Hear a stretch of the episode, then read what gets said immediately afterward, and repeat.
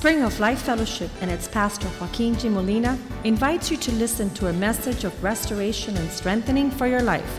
Be a part of the vision, changing the world.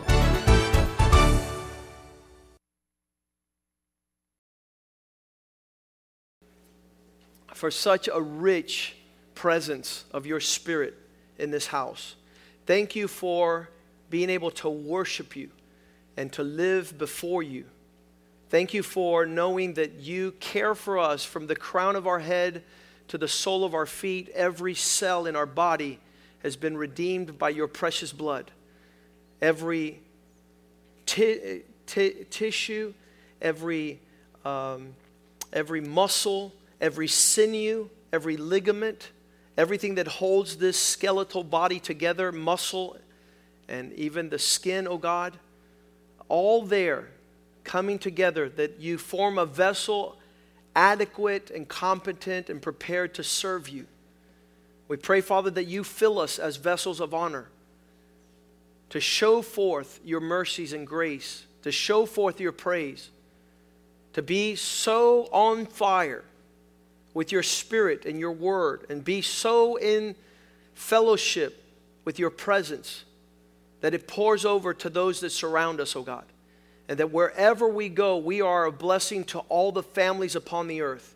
That men are restored, that marriages are rescued, that families are renewed. We pray that you use the young boys and girls in this house like you used the young girl who spoke to Naaman and said, If you only would go to a place where the man of God is, he would heal you. Let it be our testimony tonight that you have lifted up in this house world changers. Men and women that make a difference, that impact their surroundings, that walk solidly on, on solid ground, slaying all the enemies of the Lord, fighting the battles of God, and allow us to recover the character of those that prevail, a victorious people. You say that in the tent of the righteous there are the praises of victory. And we believe that all those that stand in your way will perish in their attempt. We will overcome all our enemies on every side because you are our God. And they might come with us, against us, with javelin and spear, but Father, you have filled us with your spirit. And it is a powerful spirit for it's not by power nor by might, but by the Spirit of the Lord that we overcome, and we shall see the end of these matters. So prosper this word in the hearts of your people. Allow them to rise up to the place you've called them, and that they might be a standard and a reference for this generation. Prosper your word in our hearts tonight. In Jesus' name we pray. Amen and amen.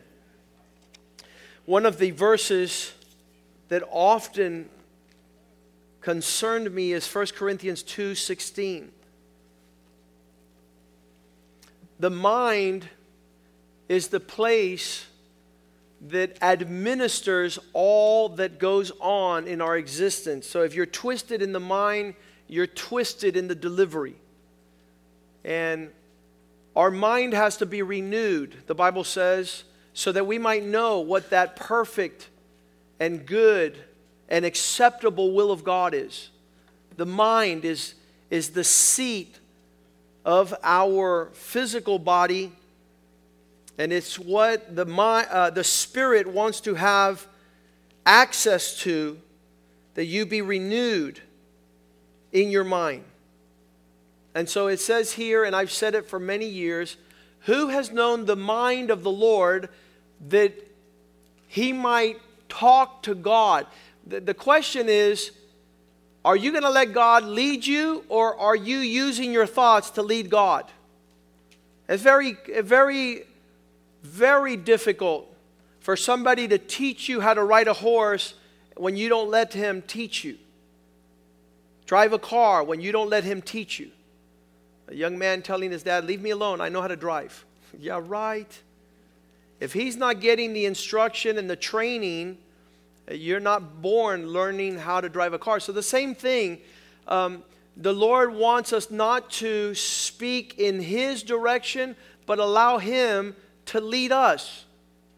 There's, there's no greater frustration than you trying to lead God and God seeing you mess up your life. We have the mind of Christ. This is what the Bible says. The reason we've used this verse so often is because we do not have to suffer like the world suffers.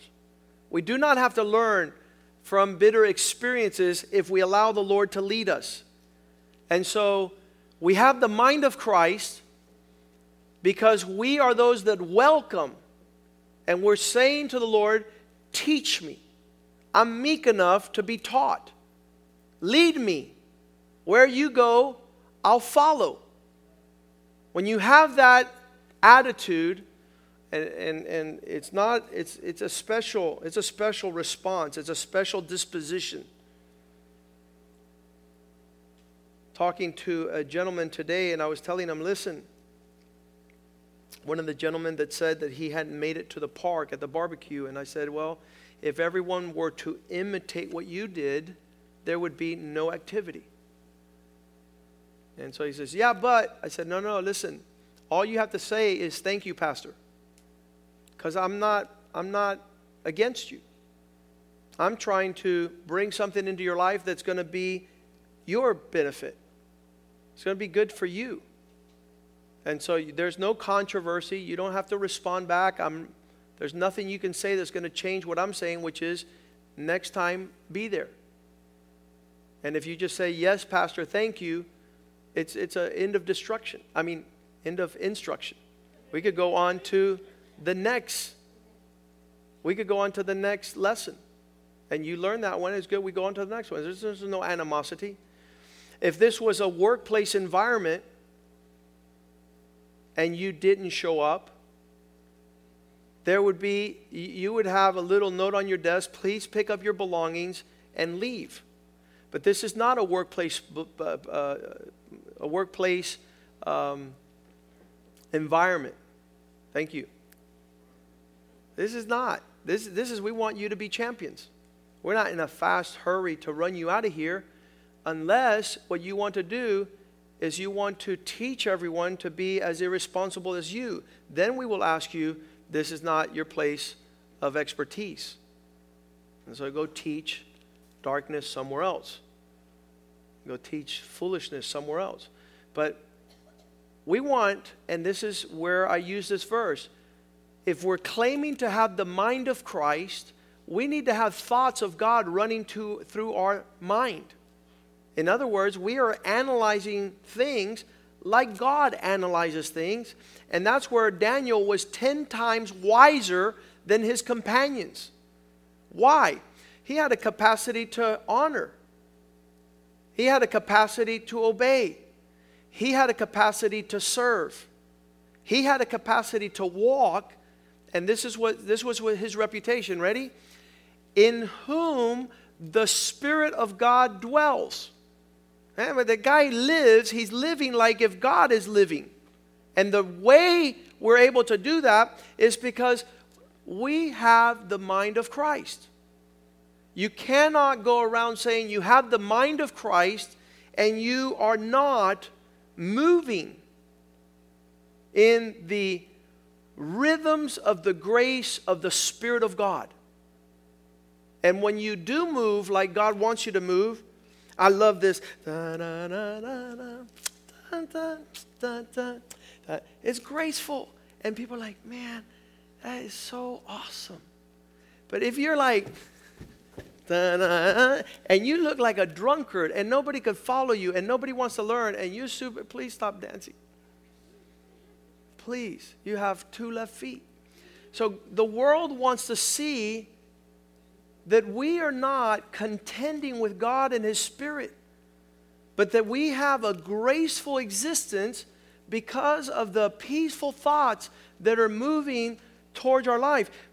David says, Lord, your commandments are not burdensome to me. Do not enter.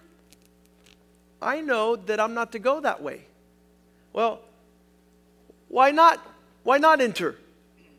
And so you're moving in the wrong direction and it's a problem and now somebody has to come and then and, and it just is a mess. And then the world hasn't seen anything. So here it is. We have the mind of Christ. I've been declaring this for over 20 years that if we proclaim and profess to have the mind of Christ, I love what George Smith put today online. Where's George? What'd you put? Marriages that. Okay, Natasha, go ahead.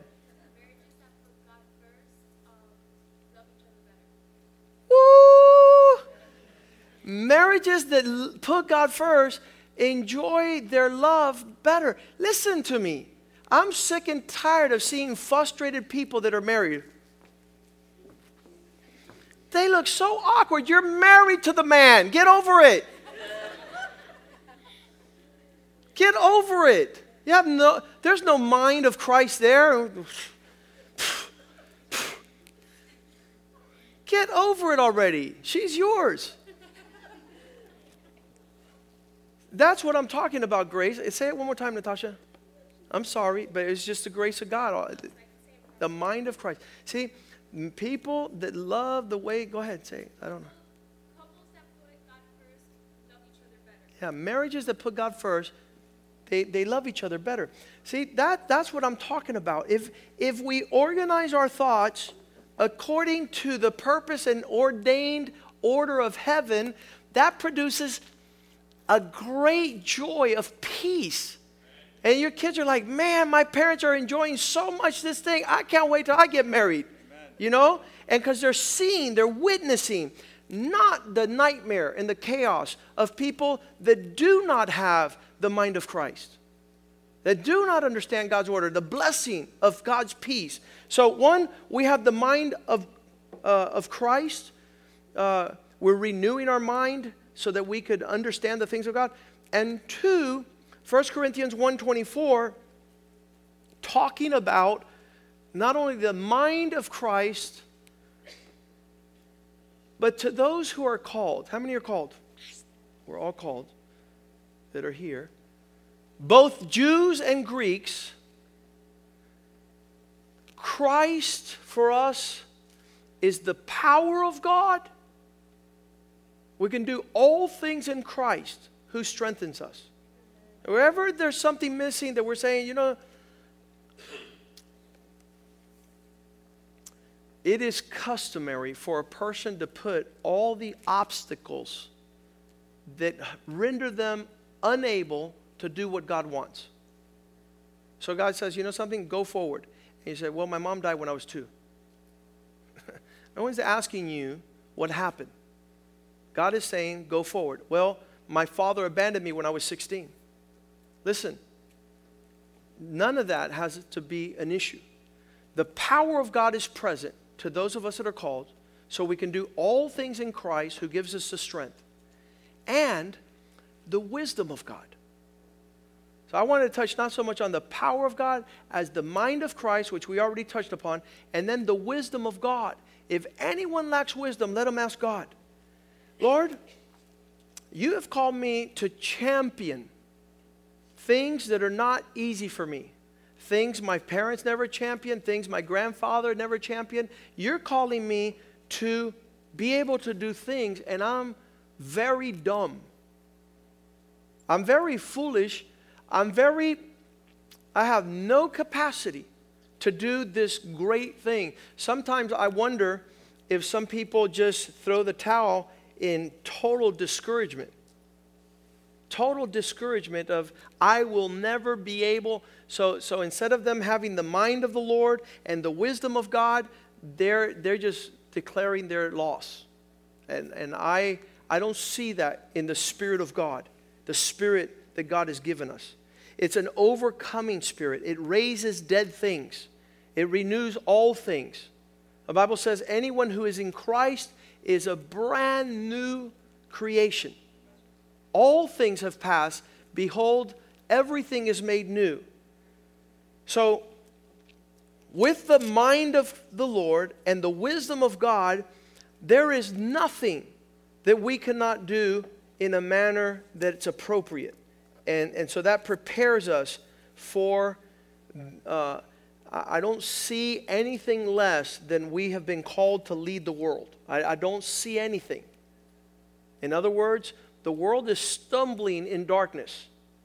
They don't even have a clue why their marriages don't work, their families don't work, their finances are, are stripped, they're being plundered.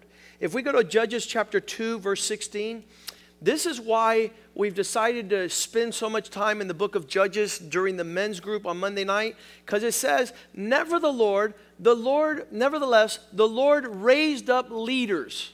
That word, judges, princes, those who had the capacity to lead. You'll see that every time um, the, the, the book of Judges signals out one of these phenomenal persons.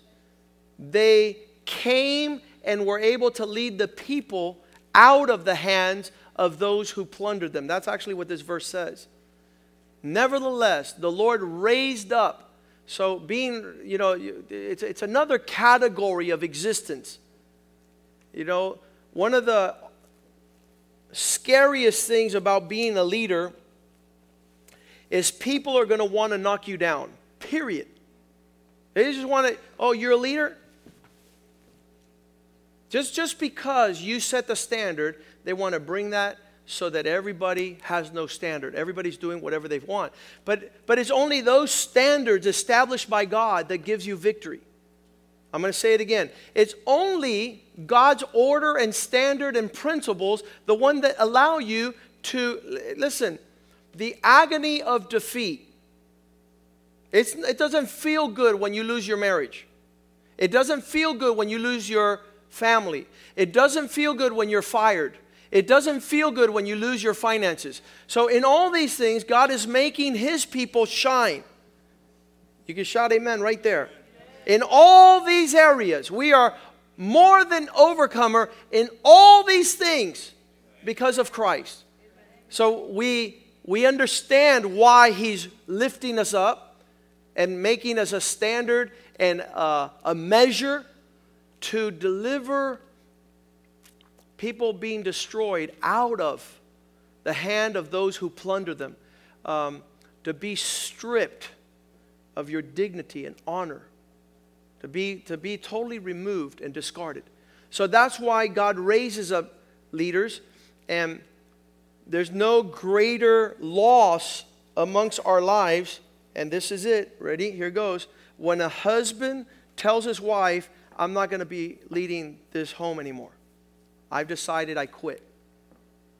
That's devastating. Father approaches his son. He says, You know something? I'm not going to be your leader no more. So you, from, from, from tomorrow on, Joey has that, that, that testimony. The night his father calls him into the room and says, You know, from this day forward, I'm not here.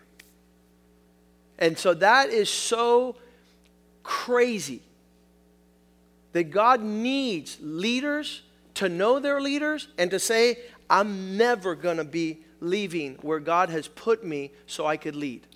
Never. This is impossible. So, here, while we understand this in the natural context of family, tonight we need people to rise up and be the leaders God has made them to be to champion their marriage, their family, their church, their nation, the nations of the earth and these principles of prosperity and these, this aspect to deliver people out of the hand is, is the most exhilarating experience.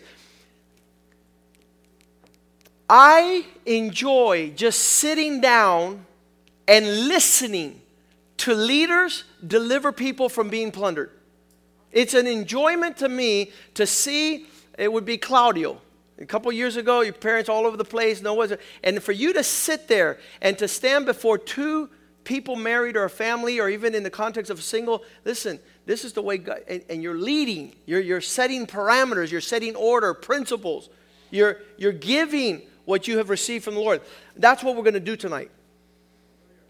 That we understand that we have the mind of the Lord, we have the wisdom of God, He's going to lift us up as leaders in our generation. I, I hope you understand you didn't just come here to be offended at the fact you're married to somebody. You're not here to, to gripe about how horrible existence is. That's not the order of your creation.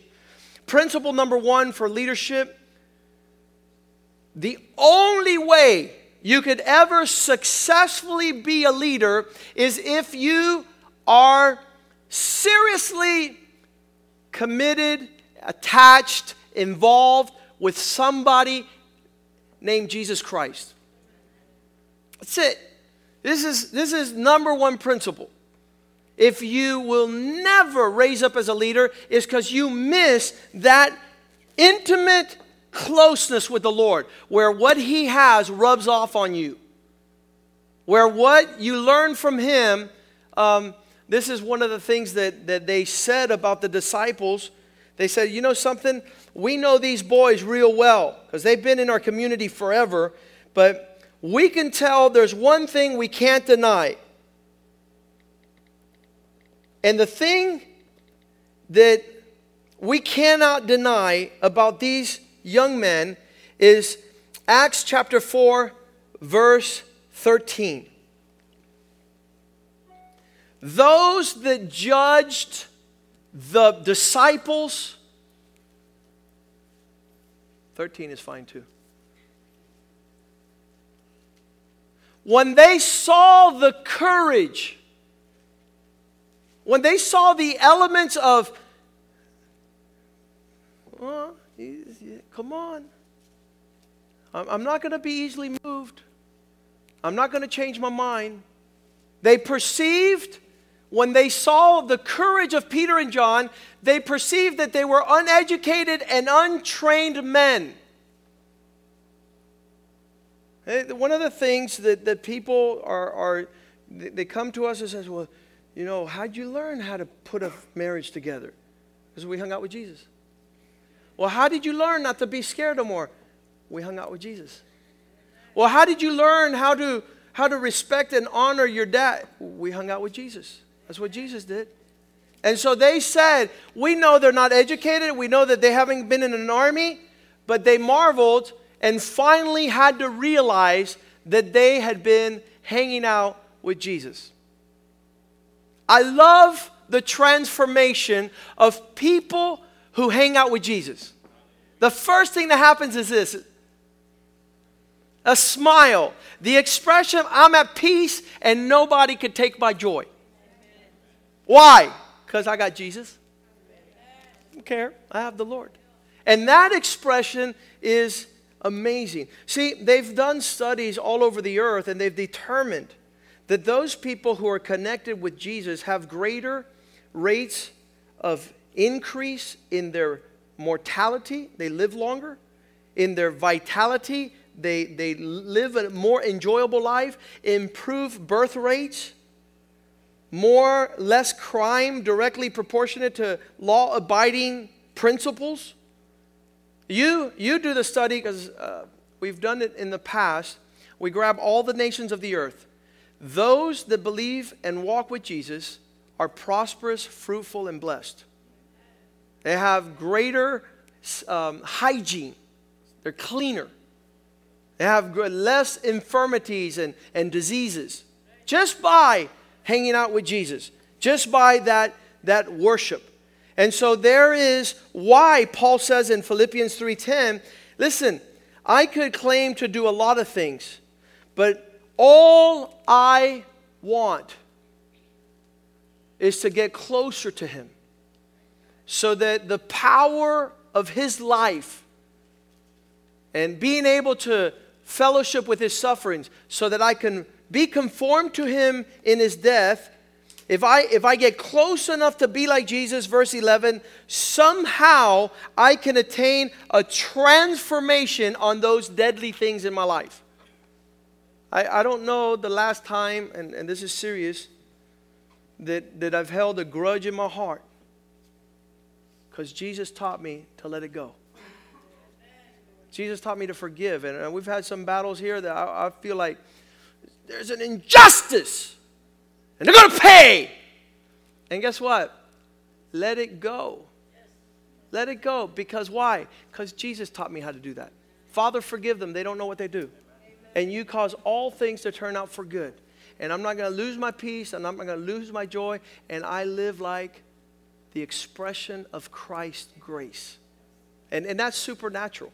Um, I, I, promise you, when that woman said to me, I raised my three children, I didn't need a man. And I was like, You're going to get cancer if you keep living like that. you cannot carry that bitterness and that unforgiveness and not be terminally ill in the near future if you don't let God's grace come and clean. Don't carry that stuff. That's what the devil wants. He wants you, he says, love your enemies, forgive those. Why? Because he doesn't want you to have a migraine or an ulcer or any, any evil condition. Let it go. I don't want to. I don't know how you live like that. But you know something? I pray for you that you hang out with Jesus. That you hang out with Jesus. So if you're going to be a leader, number one, there's no leadership without Jesus. John 15, 5, he says, I am the source.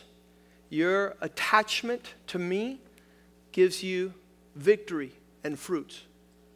You are the branches. He who abides in me and I am able to come inside of him bears much fruit.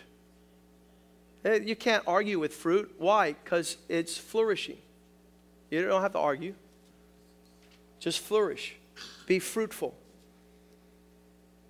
apart from me, separated from me, without me, you're not going to do anything.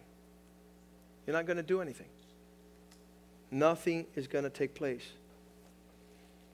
So, spending time with the Lord and getting to understand His perspective, you're seated with Christ in heavenly places.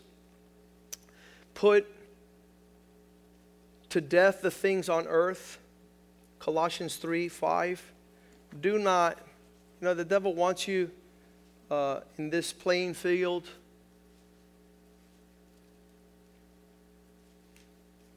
Jerk. Oh, yeah? Stupid. Oh, yeah? I don't like you. Oh, yeah? Your mother's ugly. Whatever the issue is, he wants you to stay at that level. What you need to do is say, you know something? I'm not going to live like that. If I'm going to be a leader, I cannot stay on an earthly realm, so I put to death.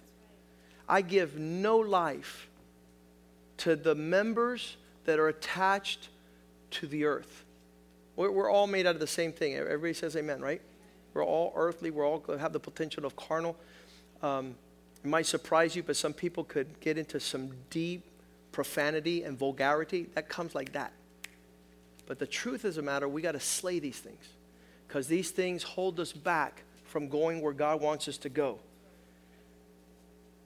Being able to put to death these things and being able to live as God wants us, to meditate on His Word daily, to be able to make Christ's sentiment a priority in all of our experiences. Verse 2, uh, principle number two for leadership um, let's get to the place to know that there is strength in obedience.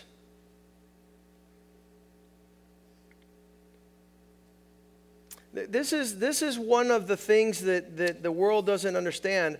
I, I remember when, when Oscar was wanting to form a family again, and he was telling his friends, Look, I can't get married. But they said, But you're 45, you're old enough, you found somebody, get married. And he says, No, no, you don't understand this. That I have to walk in the order of the wisdom that leads me to obedience and not the, the wisdom that causes me to move in my own strength. Because God doesn't assist those that are strong, but he, He's coming to aid the weak. And, and so that's a principle that we don't understand. And and I'll tell you an example. The illustration was at Saturday at the park. We were so strong in our ability to show our culinary expertise, nobody prayed except the team that won. Everybody was so convinced on their recipe, on their style, on the Romero ribs. Ooh, we were all decked out. There's no way we're not. And then the, the weak, they said, Lord, you know, we, we'll call ourselves more than overcomers because you're with us, Lord. Lord, and we pray. We, we don't want to, we, we want to win, but let it, these guys were, nobody was praying. I, I wasn't even praying. I'm the pastor. I was telling Oscar Ballester, you better win, mister. See, that's not prayer. That's, that's uh, what's that called? Intimidation, extortion. But the team that prayed, the ones that became, listen, there's no way that Honduran steak wins a barbecue challenge. I'm sorry. I'm sorry. There's just no way. Listen, there was a guy out there that was a real specialist, and he did every, he brought blue chips, I mean wood chips that were smoked from Kentucky. He had he everything was, but he wasn't praying. He didn't make himself weak in a situation, so God didn't show up. There was no expression of champion. So a, a real leader is so broken that he knows that if God not before us, then we have no chance. Are we leaders like that? Are we leaders that are willing to go forward saying, God, I'm a horrible wife. I, I, I, I'm a horrible husband. I, I can't do anything as a father. I, I had a father tell me that this week. He says, You know, I'm a miserable failure. Guess what?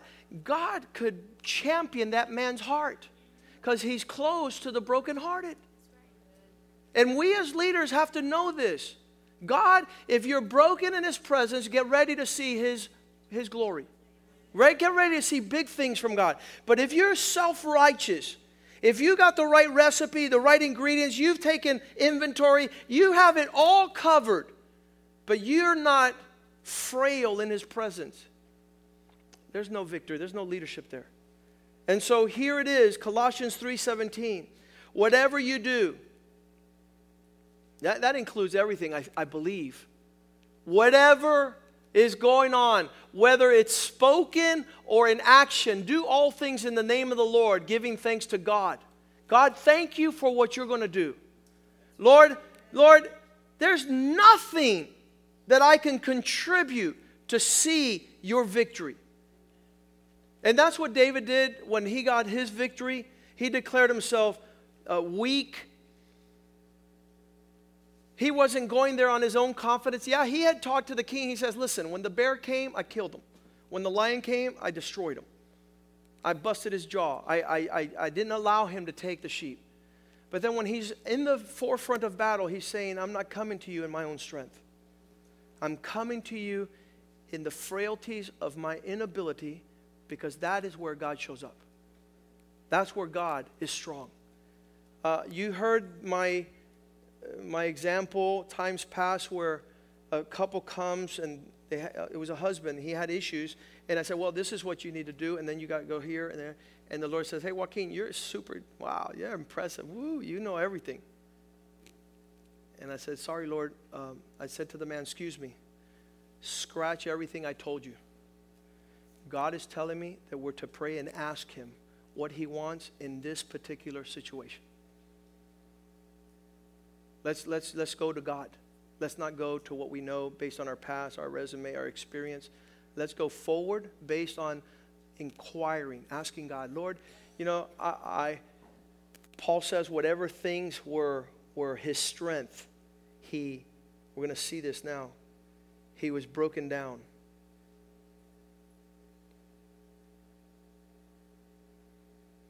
Paul always ministered out of weakness and not out of power. 2 Corinthians 12 9. As I was asking God for help, he says,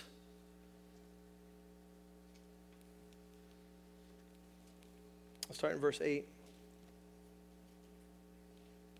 Concerning this thing, I pleaded with the Lord three times that it might depart from me. Verse 9.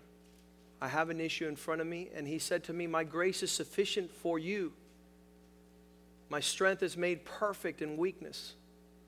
Therefore, most gladly, I will rather boast in my inability so that I can see the power of Christ rest upon me. We're taught uh, from a young age, and I believe secularly and not Christian, to boast in our strength when we need to learn how to boast in the Lord. Verse 10, he says, Therefore, I take pleasure in my inabilities and my infirmities, in the places that are shameful and needy in my life. When people are making fun, when I'm in distress and hardship, for Christ's sake, because God shows up. When I'm weak, that's when I'm strongest.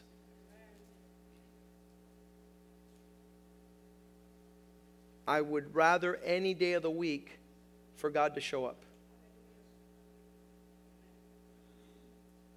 1 Corinthians 2 3, even when I share, I, I can have an incredible repertoire of how I can preach, but I'd rather, 1 Corinthians 2 3, I'd rather show up not knowing anything.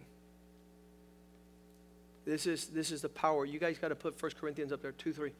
I was with you in weakness and fear and much trembling. I, I showed up in a total inability to declare what I knew. Verse 4, he says, My speech and my preaching were not with fancy, persuasive words of wisdom.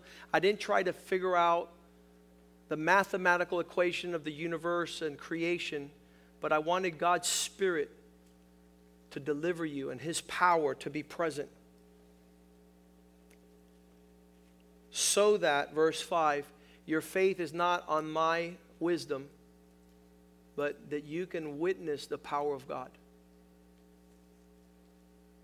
A lot of times we try to convince people what they need to do, and what we could do is pray and let God come through with flying colors. He could do things much greater if we come from that vantage point.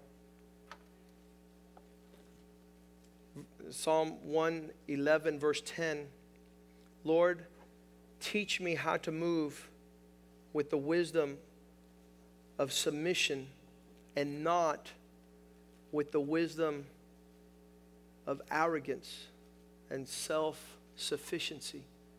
Because the fear of the Lord is the beginning of wisdom, and He gives good understanding to do His commandments.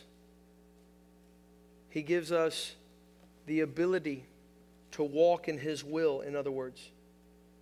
At the end of the day, I think that that's what we all want. I, I don't think that anybody, I was talking even to the men, uh, there's nothing that is coming forth from me that has any indication of trying to prove that I'm right.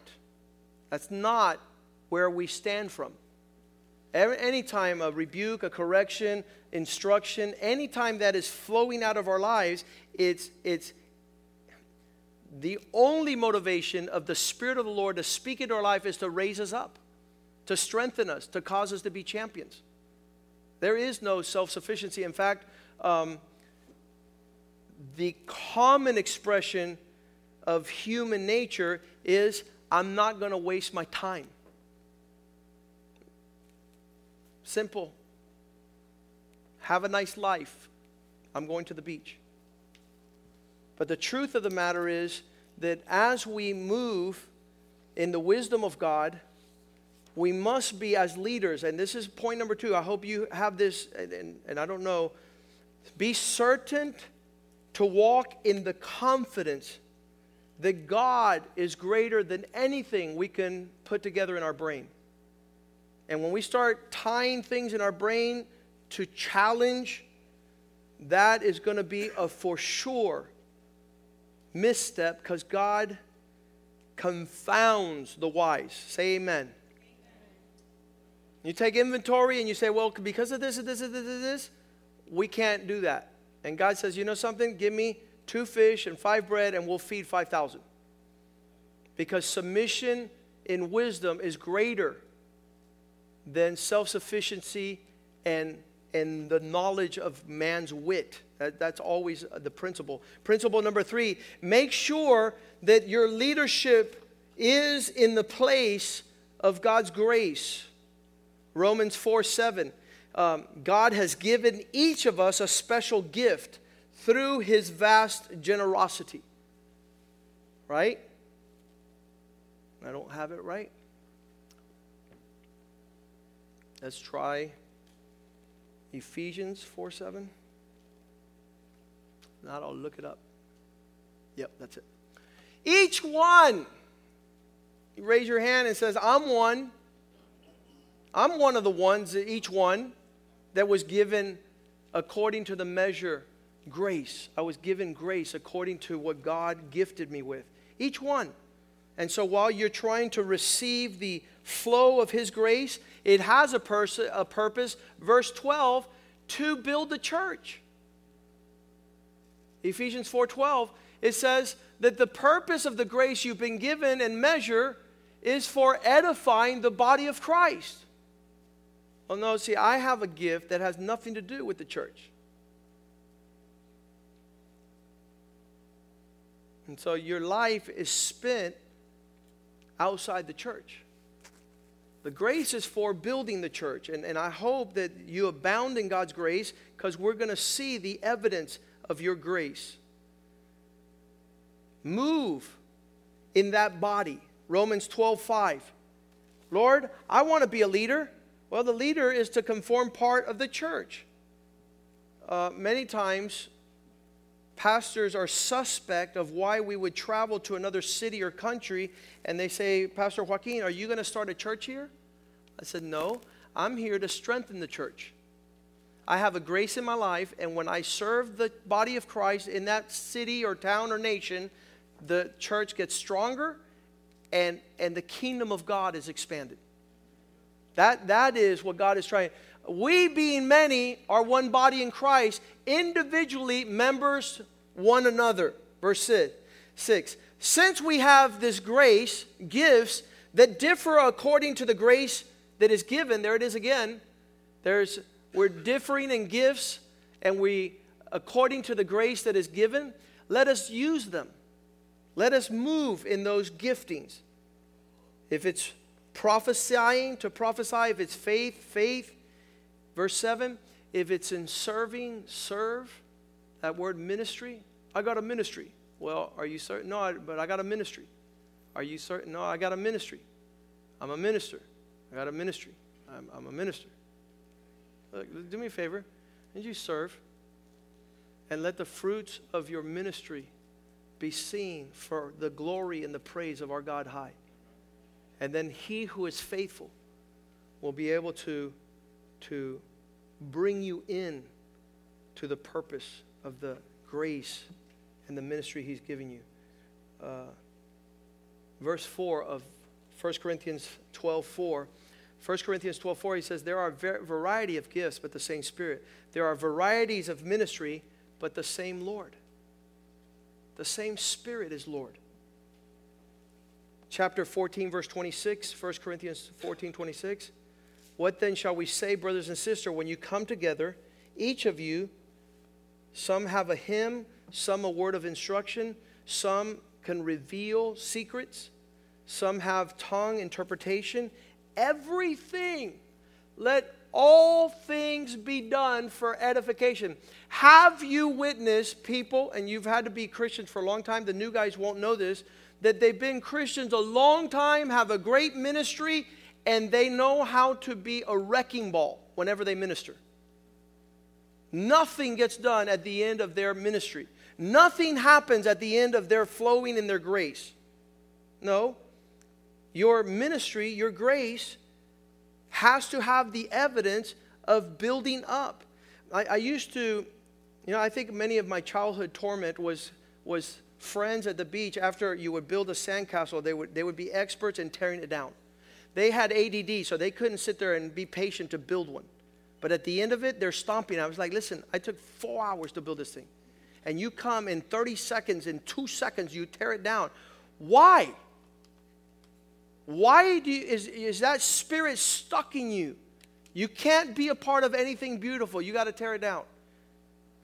That, that, that, I don't know. I don't know. I'm just going to leave it there. That's not normal. That is not normal. I've, I've told some people, see this beautiful church? If it was up to you, it wouldn't be here. How, is that too strong or no?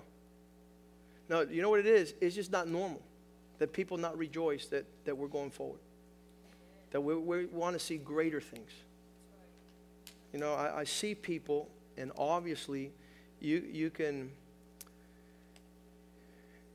we can be fast. Uh, Jose Medeiros shows up on the scene. His hair is down to here. He's, he's twisted.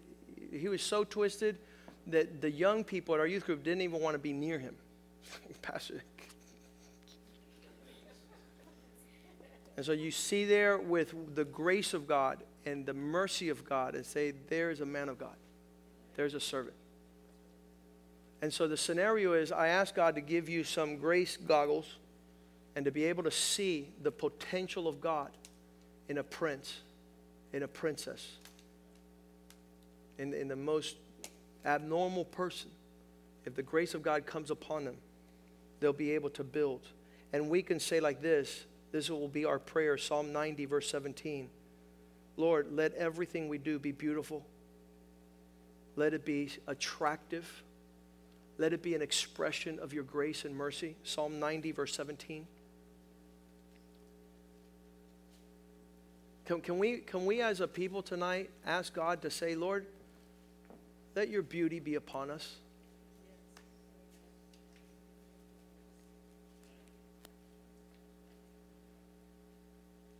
Establish the work of our hands. Yes. Make our service to God significant, fruitful. Let it grow. Let it be established. When things are established, they are known. When things are established by God, they remain. Lord, make this a beautiful place. Make this have the fingerprint of God all over it. I, I see it this, this morning. And God has put into Fichel's heart, one of the men who's been here for over 10 years, he says, I'm going to I'm to paint the whole inside of this place. And what I see there, I see God. See God's faithfulness.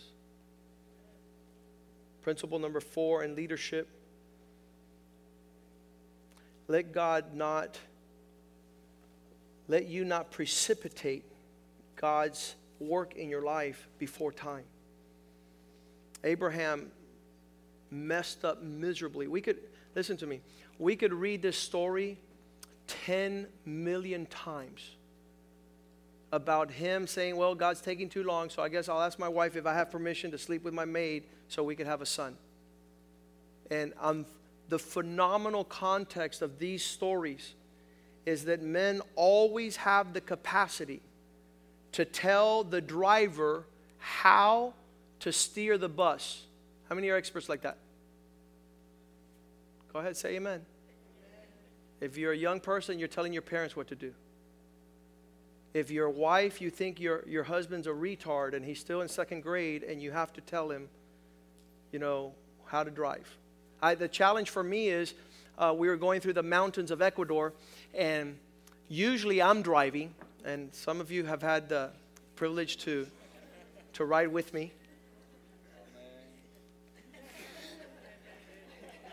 And some of you think the brakes are on that side. has nothing to do with it. Okay, so I'm driving, and they're like, careful. Hey. So the challenge for me is okay, you hate that. So now you are driving as a passenger, and Jimmy Cornejo is on the other seat going 100 miles an hour through the Andes. Pastor Medeiros in the back seat throwing up and telling him, Be careful, be careful, be careful, be careful. We rode for three hours. He must have said, Be careful 3,000 times. And I kept on looking back and telling him, Will you please observe my conduct, my self restraint, my acting like everything's okay just to prove that persons could do that when I'm driving? And when we finally get to Ecuador, to the city of Cuenca, is when somebody tells me that Jimmy Cornejo is blind out of one eye and he only sees out of one good eye, which he's colorblind out of the good eye. So that would be reason to be able to help him in this process, but I see perfectly fine. But what we're saying here is God's capacity to lead you instead of you taking that whole ball of wax and trying to form what fits in your brain. Because you will be rendered useless, unuseful as a servant and a leader of God. Because God does whatever He wants, however He wants, in manifold expressions of grace. And so we have Abraham thinking he's helping God. We have Moses in chapter 2, verse 12, where he strikes the Egyptian and kills him. He looks one way. Exodus 2:12. He looks one way, he looks the other way, and he kills the Egyptian. Somebody nudged the guy on the computer there. Exodus 2:12.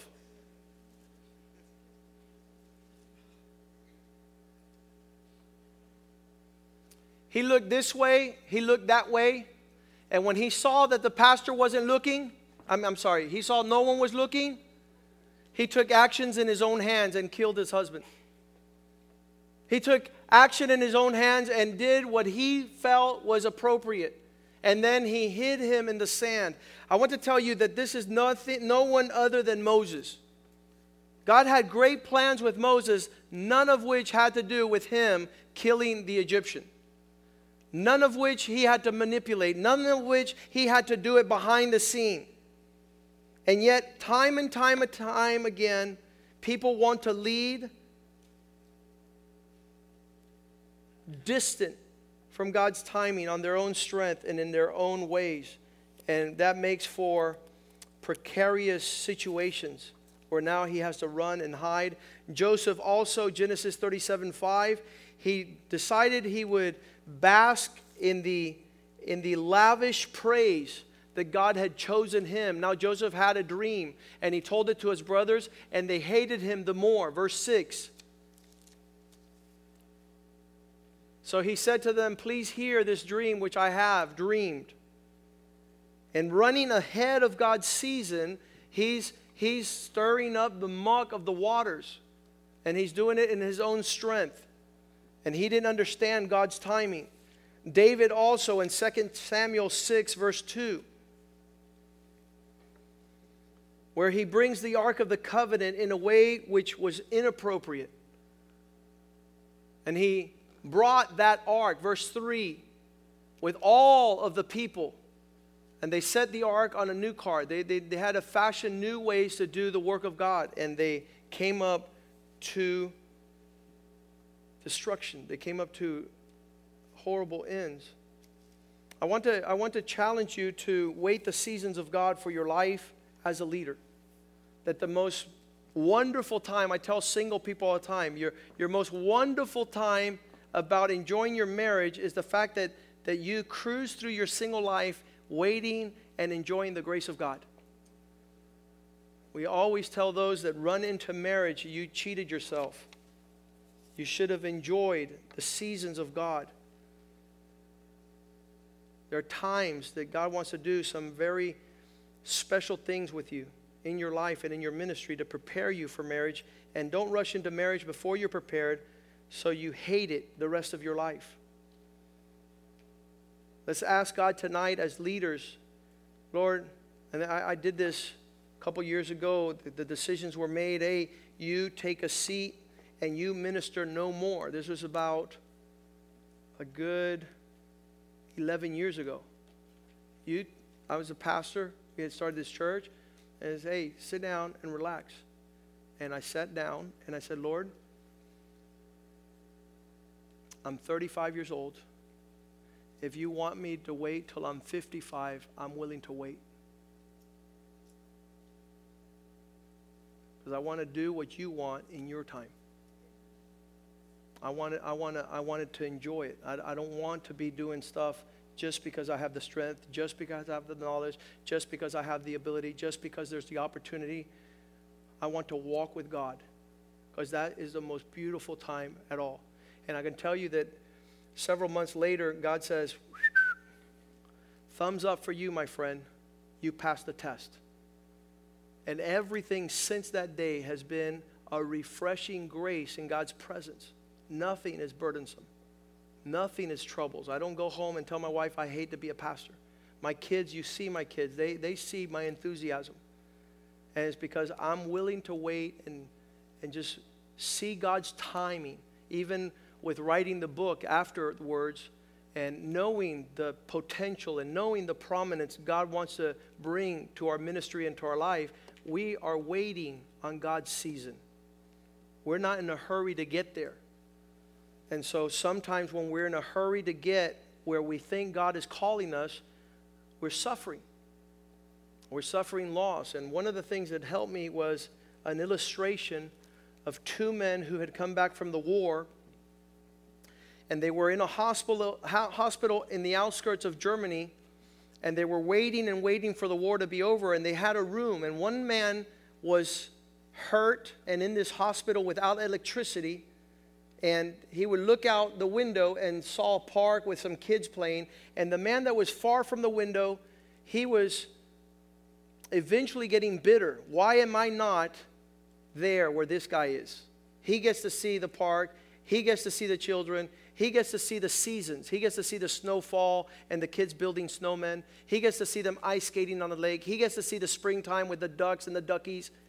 And so, one good season later, the man next to the window began to cough at night. And there's a little table in the middle with a bell, and they used to ring it to call the nurse.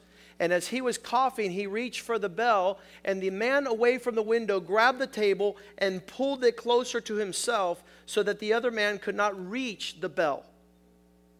And so he died. He expired that night. And the next morning, when the nurses come in and they find a dead man, and they find the other living man. They, they take the dead man in his bed out of the room and they pour, they, they, they push the bed next to the window.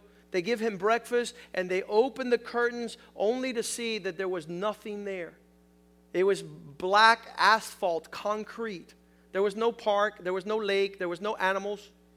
There was nothing to see. The man had, had chosen to bless this man, telling him stories and blessing him the time and the fellowship. And this man couldn't appreciate it. He began to get bitter until he killed that person that was right next to him. So, a lot of times we want to get where we're not, and we don't realize it's not as good there as it was when we were enjoying the ride. The journey was better than the destination. And for some of us, Satan has stolen our joy because it's greater to participate in the things of the Lord than to get to the final end of our victory. The race is over, you get a trophy but we should be leaders that enjoy our days and our seasons without bitterness, without resentment, without frustrations. Just enjoy the journey and have peace. When I heard that, I said, Lord, I want to enjoy the journey. I want to enjoy the peace of ministry. There'll be people that are around us today that we probably will not be in fellowship with because their ministry will take them to a far off land or to a busy schedule. And this is the season that we can learn and that we could. Um, the Bible talks about the, the, the inside that, that uh, I forgot what it's called, uh, the inside of trees that nourish, la savia. The, la savia is what we receive that nourishes our own life. And that's what the Bible is talking about for us to be able to be joined. And that, that is a benefit and a blessing. So I said, Lord, keep the, the enjoyment of the illustrations coming and that I not precipitate a situation. Our friend out west, uh, Judah Smith and his father, Wendell Smith, uh, his wife said, I, I continued to hate ministry and be bothered by everyone, and I was so hectic with my husband. And when he dies at the age of 53, I thought I would have him for many more years, and I never made his life pleasant. That happened about five years ago. She thought she was going to be with her husband till he was in his 70s, another 25 years, and didn't realize that he was about to expire. And the Lord was about to take him home. Principle number five let us understand that God does not want ministry to be the source of our sweat. That means you're not fabricating you're not manipulating. You're going to inherit things that are already prepared so when you show up. Joshua 24 13. I've done nothing in Argentina for the last 30 years. And two years ago, when I went to Argentina for the first time, everything was prepared and waiting for our arrival. You tell me that's not crazy. You tell me you don't show up at a place that has never seen you and they pay for your hotel, they pay for your meals, they provide your transportation. You just walk in those things that are prepared from before the foundations of the earth. I have given you a land for which you did not labor. I have prepared cities which you did not build, and you dwell in them. You eat of the vineyards, the olive groves which you did not plant. How many understands that God's hand is greater than your hand? That God's preparation is better than your preparation? That your capacity to enjoy is your capacity to be patient and wait the seasons. Hey, Pastor, you want to go to Japan? No. I want to be in Japan when God knows that I need to be in Japan. Hey, Pastor, you want to go to Colombia? No. I want to be in the place where God wants me to be because everything around them, they're going to be like, instead of saying, hey, what are you doing here? Who invited you? How are you going to get around? What are you going to do? When God prepares things and you walk in that which God prepared, there's no sweat, there is no force, there is no hardship. The man who started Youth with a Mission tells the story, I believe it's uh, Cunningham. He tells a story about his father selling everything they had and going out to ministry, and there was no ministry to do. All the kids backslid because he moved before the time of God for his life. Read the testimony, it's fabulous, it's phenomenal. Let's not move ahead of God's time. Let's wait for God to prepare the things that we are to walk in. Psalm 127, verse 2 says, if, if the Lord does not build the house, you labor in vain. If the Lord is not keeping watch of the city, the watchman star, uh, that stands in guard watches in vain. You could even try your hardest and work, wake up super early. I used to use this verse for my parents. It's vain for you to rise up early. When it's time to go to school. I say, hey, the Bible says getting up early, there's nothing in that. But this is talking about it doesn't matter how early you start, that if God is not in it, nothing happens. Nothing happens.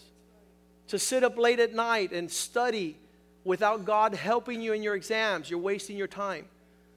To eat bread of sorrows, for He gives His beloved sleep. He gives us rest. He lets everything take place in a passive manner. I have I have ministry.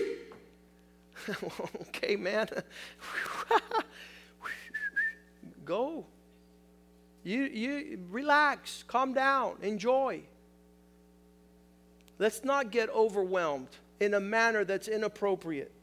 Let's walk in the rhythms of His grace. John chapter 3, verse 27, he says, A man can receive only what he is given from heaven. You could only move in the direction of the provisions of God. And, and his provisions are vast and they're glorious. And, and every time we go, and I'll tell you, we keep on getting invitations to come back. I, I you know, if there's not a fresh outpouring, if there's not, if there's not a, a flow in a life, you, you can't meticulously bring out your calculator and do something mechanical because it falls on deaf ears. It has no, no produce. In Switzerland, every time they invite us, they say, listen, the people here cannot stand you. But they tell me to continue to bring you back because they cannot deny that their lives are being transformed. That's powerful. Because I, I don't go there representing me, I don't go representing my ministry.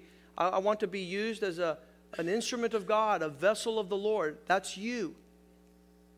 And don't be used based on some mathematical formula based on your capacity or ability, but just be a servant of the Lord and let Christ and God and His Spirit and His wisdom move through you. That makes you an instrument of the Lord.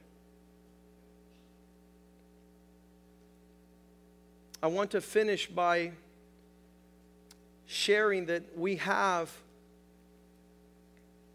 hardships on our life. And these hardships are what prove our legitimacy. We're not fast moved. When you tell somebody that you've been faithful for 30 years and not faithful in ministry, faithful to a wife, faithful to a family, that is legitimacy. That is honor. That'll cause people to sit there and say, you know something? There are many people that can have gifts and talents, but no character. So they, they, they surge for a moment. They have a, an inspiration in an instant, but they don't have long and tried characters. The times of leadership are to be able to discern that God whispers to us in times of, of easygoing things, that they're pleasant. And God is speaking louder to our conscience when He wants to get our attention. And then somebody has says that when God is allowing to experience pain, He's trying to get our attention. And C.S. Lewis says, I'll add one to that. God shouts in our pains, but He uses a megaphone to rouse up those that are deaf. What are the occasions God has to move in your life to get your attention? Let it be soft. I just told a young lady tonight, I said, listen, go to the people God has placed in your life and inquire, consider, reflect. Let God guide your life and not you your own. When we allow hardship to bring offense, or bitterness or separation or distancing, all we are doing is disconnecting. And now you have to guess. I wonder what the times are. God has put in our hearts to be safe. We all feel good when we're safe. God has put in our hearts to be blessed. God has put in our hearts to have companionship and fellowship and be connected. God has put in our hearts to have the freedom and the liberty to increase. He's given us the capacity to, to no authority. I mean, there is no people on the earth that walk like us. I'm, I continue to talk with Eric Natera, and, and his testimonies are just crazy testimonies. Time, preparation, response. He wanted a transfer from Washington, D.C. to Miami. And his department head said, Wait just a few weeks because I am going to be promoted over the entire nation. And as soon as I become the head over the entire nation, I'm signing your transfer to Miami as the first thing. Hallelujah. That's favor. No one gets transferred at that level. That's favor based on a character. You don't have your your superior catering to your preference unless the favor of God is in your life. That's supernatural. Let's stand tonight. Ask God, God, I want to be the full express leader that you've called me to be. I want, I want to be a champion, not in my season, not running ahead of my times, not with the wrong heart, not manipulating. You be God, and you lead me to triumph. You lead me to purpose. You lead me to fulfill the full intensity of my, of my inheritance, of my legacy. You have prepared me for such a time as this.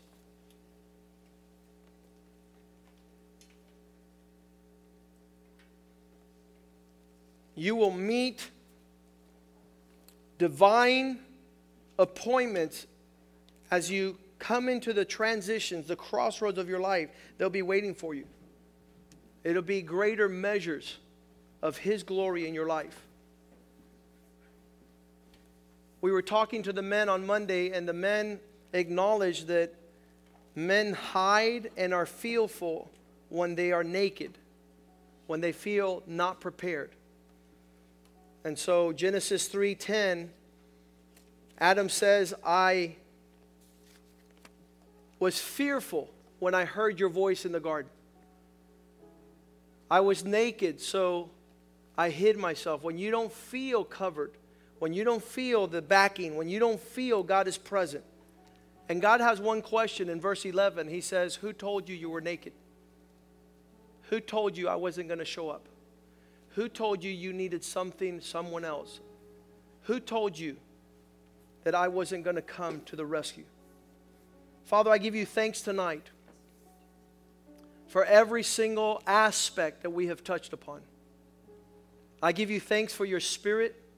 I give you thanks for your grace. I give you thanks for your mercy. I give you thanks that before me sit men and women that will change the world. They will know their God and they will do great exploits. They will not only know their God, they will be known by their God. They will be fruitful to replenish, to restore, to cause there to be streams in desolate places. That their presence will be a refreshing, that their words will be healing to the nations. I pray that you fill them, O oh God, with your goodness, fill them with your understanding. Let them go deep with you, O oh God. Let their intimacy grow at a greater degree, O oh God. Let them rejoice and let their joy be their strength, O oh God. I give you thanks for your mercies in this place. In Jesus' name I pray, and the people of God say amen. Amen and amen. Greet one another in the love of